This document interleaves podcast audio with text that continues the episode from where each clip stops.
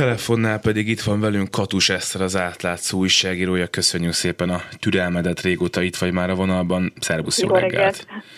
Hogyan kerül rengeteg, több ezer tonna hulladék egy 300 fős faluba, egy házas harasztiba ez a kérdés. Már, ahogy írod is a mostani cikketben, már több mint tíz évvel ezelőtt is írt a sajtó arról, hogy rengeteg ott a szemét, aztán a budapesti sajtó is észrevette, hogy ez a probléma létezik, és most te is észrevetted újra, hogy ez a probléma még mindig létezik ebben a 300 fős faluban. Hogyan kerül oda ennyi szemét?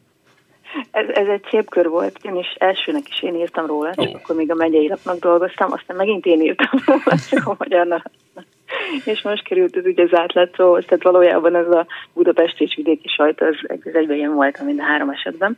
Viszont, hogy hogy került oda? Hát oda vitték szép nagy teherautókkal ezt a szemetet.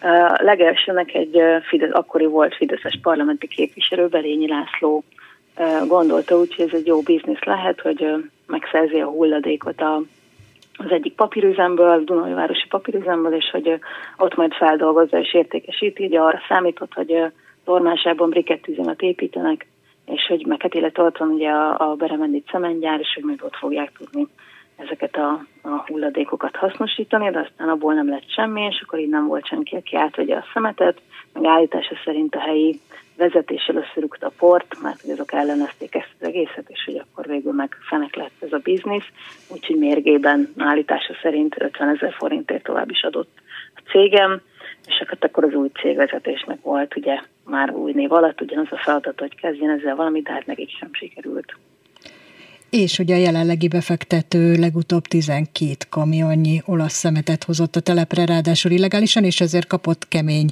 hogy így mondjam, 3 millió forint büntetést. Hát, hogy nem úgy tűnik, mintha nagyon meg tudnák, akarnák oldani ezt az ügyet. Hogy halad most a megoldás?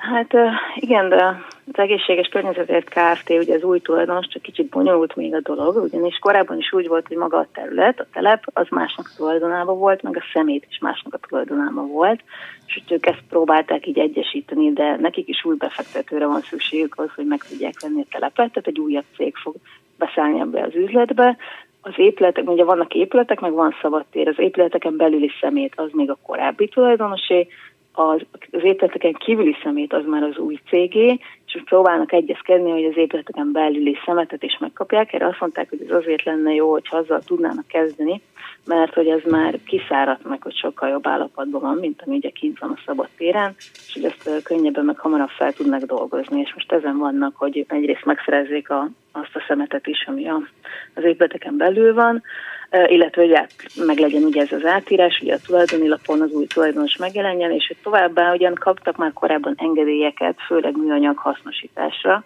de hogy valami új módszert szeretnének bevetni, ami általában sokkal gazdaságosabb, meg jobb, és hogy azzal szeretnék feldolgozni a hulladékot, de hogy ez új engedélyt kell, és most ez, ez van folyamatban ennek az új engedélynek a kérése a kormányhivatalnál, amíg ezt meg nem kapják, addig annyit tudnak tenni, hogy a területen átmozgatják úgy a szemetet, hogy ez megfelelően legyen, tehát megfelelő mennyiségnek tűnjön, mert igazából nem feltétlenül tonnát vizsgálnak mindig, hanem köbmétert, tehát gondolom, hogy megpróbálják valahogy összetömöríteni, vagy nem tudom, hogy mi a cél pontosan az eljárás során, de hogy az a lényeg, hogy megfeleljenek a jelenlegi elvárásoknak, ugye a megengedett 300 tonna kapacitás helyett jelenleg több mint 4000 tonna területen. És akkor egy időre még úgy néz ki, hogy marad is, meglátjuk, hogy mennyit, ugye azért ez a tizen több év, az már elég hát rossz üzenet. Na, egy percünk van még, a lakosság az hogy áll hozzá ehhez a rendkívüli szemét mennyiséghez? Nyilván kevesen élnek ott, és hát gondolom, hogy az érdekérvényesítő képességük sem túl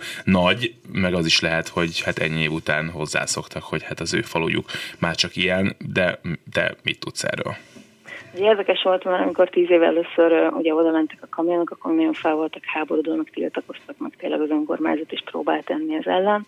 Aztán szerintem ez így szépen csendben elhalt, gondolom nem jutottak messzire, és így ez a tiltakozás így abban maradt. Most már valóban hozzászoktak, nem, tehát hogy bár nagyon közel van a házakhoz, ugye van közte, mint tudom én, Szántóföld, és akkor így annyira nem látszik nekik egy egybe, tehát hogy a, konkrétan nem az utcán van mondjuk a szemét, tehát hogy nem kell nekik nap mint nap ezzel szembesülni. Volt olyan, aki nemrég költözött oda, ő például nem is tudott róla hogy ott van ez. Hát a polgármester azt mondta, a polgármester azt mondja, hogy ő kivár, meglátja, hogy mi történik, bíznak abban, hogy talán most már elkezdődnek a munkálatok, és elviszik a szemetet, de hát egyelőre ugye még, még nem látszódnak a munkálatok. Katus Eszter az átlátszó újságírója. Köszönjük szépen, hogy itt voltál. Én is köszönöm. Viszont hallásra.